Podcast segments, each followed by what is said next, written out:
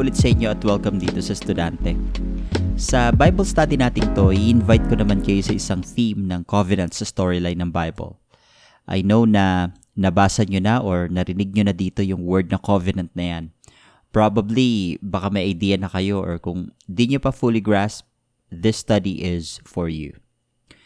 Ang word na covenant simply refers to a partnership between two people o kaya two groups of people tsaka isa tong agreement na paninindigan kung ano man yung terms na meron sa covenant or yung partnership nga. Kaya sa uh, marriage covenant, 'di ba nga? It is to seek the well-being of the other person for the rest of their lives. Kung peace treaty covenant naman sa pagitan ng dalawang nation o kaya tribes, isa siyang promise na nagsasabing i-work out nila yung mga differences nila at titigil sa pakikipaglaban sa bawat isa at uh, magtutulungan na lang. So, yung idea ng covenant eh, may pagka-basic. Kaya sa Bible, yung skeleton kumbaga na humuhold sa lahat ng complicated na biblical story e tungkol sa series ng nagde-develop uh, na covenant sa pagitan ng Diyos at ng tao. Sa pag-aaral na to, gusto kong i-share sa inyo itong isang malalim na idea na na-introduce sa Genesis chapter 1 and 2 kasi yun yung foundation ng theme ng mga covenant sa buong Biblia yung unang partnership sa story ng Biblia eh sa pagitan ng Diyos at ng tao. Nasa page 1 yan ng Genesis nung ininstall, uh, ininstall ni, Lo, ni Lord yung tao, di ba? Bilang image niya as physical representation ng presence, ng power, at ng character ni Lord. Yung partnership na yun, eh, talagang simple lang din. Yung mga tao, eh, i-enjoy lang sala nila dapat yung creation at akuin yung responsibilidad ng good world sa pamamagitan ng uh, pag-harness o paggamit ng lahat ng potential at energy na meron yung creation at uh, i-channel uh, i-channel yon para sa mas abundant at uh, flourishing na creation para sa lahat. Yung tanging paraan para masira yung regalo na yun ni Lord, eh, sabi ni Lord, kung ang mga tao eh, magdedesisyon ng sarili nila sa pag-define ng good and bad para sa sarili nila at pamunuan yung mundo sa sarili nilang runong o wisdom. Yan yung tungkol sa forbidden tree. Pero itong introduction na to sa biblical story, may sinasabing mga importanteng bagay kung sino si Lord at kung ano ang mga tao ang Diyos ng biblical story eh maniwal, uh, maliwanag naman na pinili niyang i-work out yung divine will niya at purpose sa pamamagitan ng isang human partner. Oo naman, kaya naman ni Lord na mag-work independently. God could just do whatever God pleases. Kaso yung Diyos na presented sa Bible, eh, hindi ganun kumilos. Kaya sa bagay pa lang na yan, kailangan mo ng uh, tumigil eh para pagbulay-bulayan yung bagay na yun kahit sandali. Wala naman talagang dahilan para mag-operate si Lord ng ganon. Pero yung fact na si Lord eh gumawa ng mga tao para sila yung maging vehicle ni Lord ng kanyang will sa mundo, that tells us something. Sinasabi nito na itong divine being na to, eh yung heartbeat niya is to share.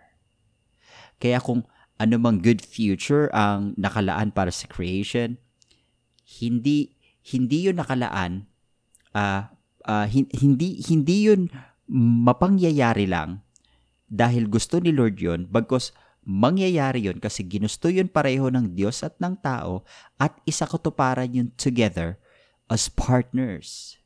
'Di ba napaka-amazing na character ng Diyos 'yon? it may uh, require a lot of time para sa iba para makuha yon. Ito pa, kahit na minsan eh, mamess up ng tao ang lahat, hindi aatras si Lord sa napagkasunduan. Yan yung the rest of the biblical story. Yung si Lord eh, wino-work out niya yung purpose niya sa pamamagitan ng tao na kung minsan eh, talaga nga naman kung ano-ano na lang ang mga nagagawa na kadalasan eh nagpapalala lang ng uh, sitwasyon.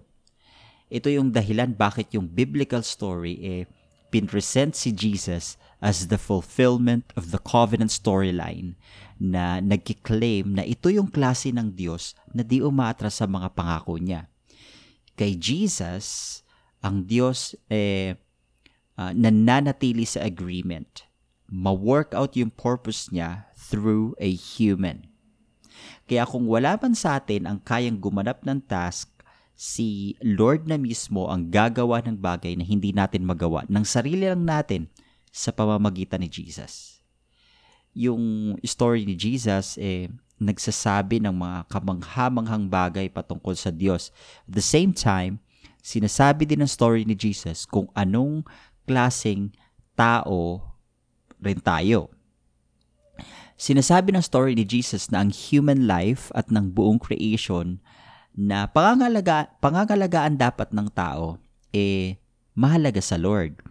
Um, it's good and beautiful in God's eyes. In fact, uh, creation is so beautiful and God so desires to uh, share it with us na willing si Lord kahit pa abuti na napakatagal sa loob ng istorya ng kasablayan ng tao at ng violence at willing si Lord na akuin yung mga consequences nun on our behalf. Kaya tinawag na good news yung story ni Jesus eh. Ipapabasa ko sa inyo yung uh, tula sa Jeremiah 31 kung saan yung prophet eh nire-retell niya yung kwento ng failure ng Israel para mapa, uh, mapanatili nila yung covenant nila sa Lord. Tapos uh, inannounce ng prophet uh, ng prophet doon na hindi nag-give up si Lord. In fact, sabi ng Lord, one day eh isusulat ni Lord yung will niya sa puso ng kanyang mga human partners para yung desire uh, ng mga tao eh yung desire na ni Lord. Ito mismo yung covenant family na sinasabi ni Jesus na dinadala niya sa Luke chapter 22 na sabi niya yung kamatayan niya ay magdadala ng bagong covenant. He's, uh, he's talking about a renewed partnership between God and humans kung saan we benefit from Jesus' faithfulness to God, His Father, para yung life and love ni Jesus eh, mabago ang sarili natin para maging faithful covenant partners tayo. Kaya sa story ni Jesus, ano yung itsura ng uh, totoong covenant faithfulness. It looks like love. Self-giving love. Kapag ini-imitate natin yung life and love ni Jesus at kapag pina-prioritize natin yung well-being ng iba higit sa sari, higit sa ating sarili. Tapos tinitreat natin yung iba as royal image of God na yun naman talaga sila Diyan natin makikita yung magandang picture na galing sa Genesis chapter 1 and 2 na kung saan eh yung humans eh ino-oversee nila yung lahat ng creation bilang partner ni Lord. Kaya kung love ang basic definition ng covenant faithfulness, maging practical na tayo as I conclude. Sino yung isang tao sa buhay mo na napakahirap para sa'yo na mahalin? At ano yung magiging kinalabasan mo kaya kung makikipag-partner ka sa Lord sa pagpapakita mo ng pag-ibig at honor sa taong yon moving forward bilang image ni Lord. Tsaka saan pa ang may challenge? Maybe uh, sa family mo o sa workplace na kung saan yung self-giving love ang makakagawa ng difference.